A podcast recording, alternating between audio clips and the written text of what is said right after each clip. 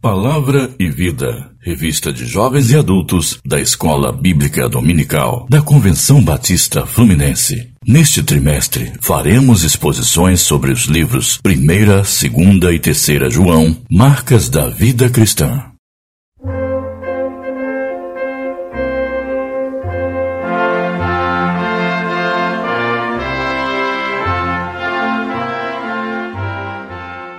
A Marca da Proclamação, texto base, Primeira João, capítulo um, versos de dois a quatro. Introdução. Na lição anterior, pensamos sobre os perigos que cercavam a igreja e a importância do testemunho do apóstolo João para combater as heresias ensinadas pelos falsos mestres do gnosticismo. Mas o testemunho dele não foi de uma mensagem pessoal ou uma tese por ele elaborada. Como o apóstolo mesmo afirma, a vida se manifestou, nós a vimos e dela testemunhamos. Versos um e dois.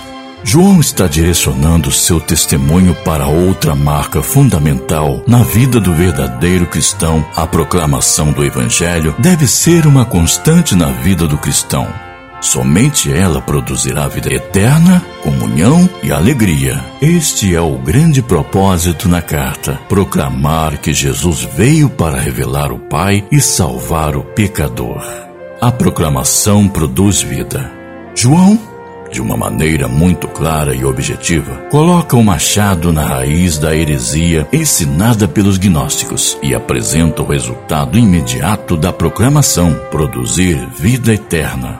A mensagem apresentada é capaz de produzir vida eterna. João faz seus leitores refletirem sobre o testemunho de Cristo que lhes fora anunciado e como essa verdade havia produzido de maneira imediata o conhecimento de Deus e a vida eterna.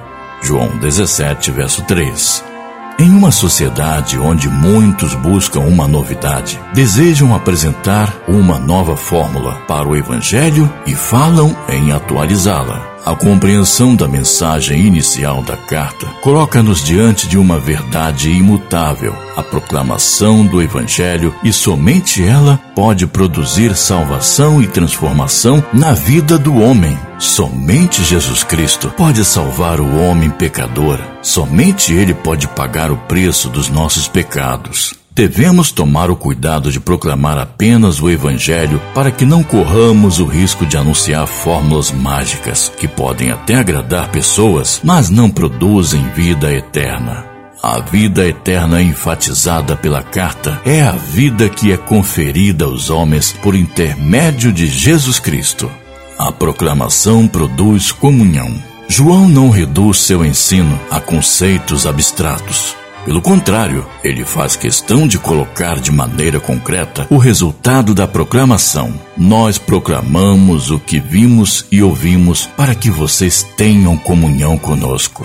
Ele está dizendo que aquilo que ele viu e ouviu estava sendo dividido conosco. Como testemunha ocular da vida de Jesus, o apóstolo coloca-nos dentro do seu olhar como coparticipantes da comunhão com Jesus, através do recebimento da mensagem proclamada. Essa comunhão a que ele se refere não significa um tipo de relacionamento social, mas a participação junto com o apóstolo na vida eterna. Enquanto os gnósticos ensinavam os princípios deístas em que Deus não se relacionava com a criação, João apresenta o princípio da comunhão com o Pai através do Filho, contrariando totalmente o conceito de um Deus distante e afirmando que o Criador não apenas tem comunhão com a criação, como também se faz carne e habitou entre nós. João um, quatorze. Mais do que habitar, ele veio salvar, religar o homem que estava perdido no pecado com o Pai. João um, verso doze e treze. E Jesus o fez conhecido. João um, verso dezoito. A comunhão no sentido vertical. A mensagem da cruz é a mensagem do restabelecimento da comunhão, do filho que volta ao lar. Lucas quinze, versos de onze a trinta e um. Que Deus nos reconcilia com Ele, segunda Coríntios cinco, dezenove. Da prova do seu amor puro, Romanos cinco, verso oito.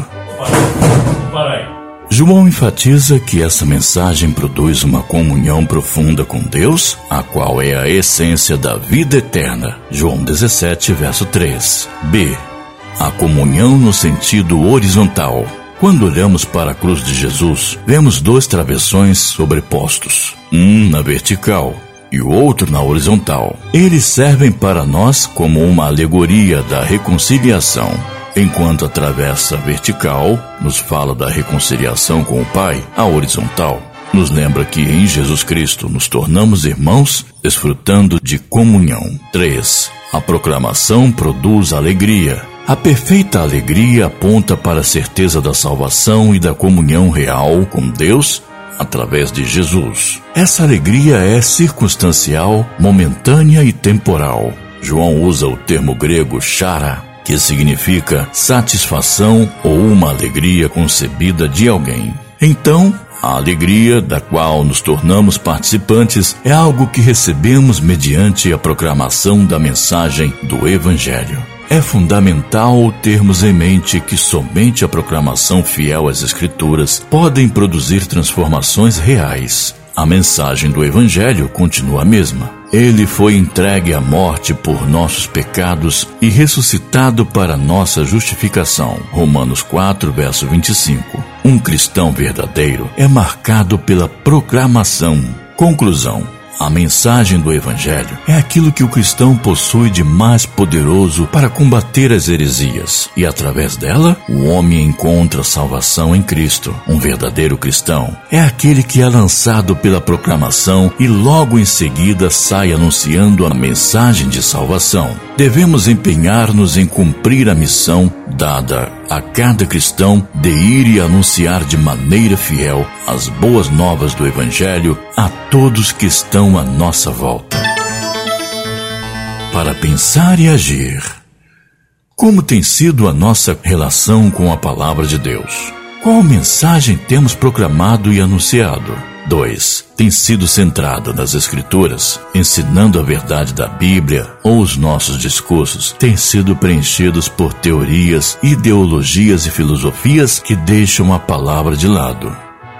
três. Que tipo de fruto a mensagem que você tem proclamado produz? Podemos dizer que a nossa comunhão tem sido estimulada com a proclamação da Palavra de Deus? Que Deus te abençoe e bom estudo. Leitura diária. Domingo, Primeira João um, versos de dois a quatro. Segunda, Lucas quinze, versos de onze a trinta e um. Terça, João dezessete, versos de um a cinco. Quarta, Romanos quatro, versos de dezesseis a vinte e cinco. Quinta, Salmos dezesseis. Sexta, Romanos cinco, versos de um a oito. Sábado, João um, versos de doze a dezoito.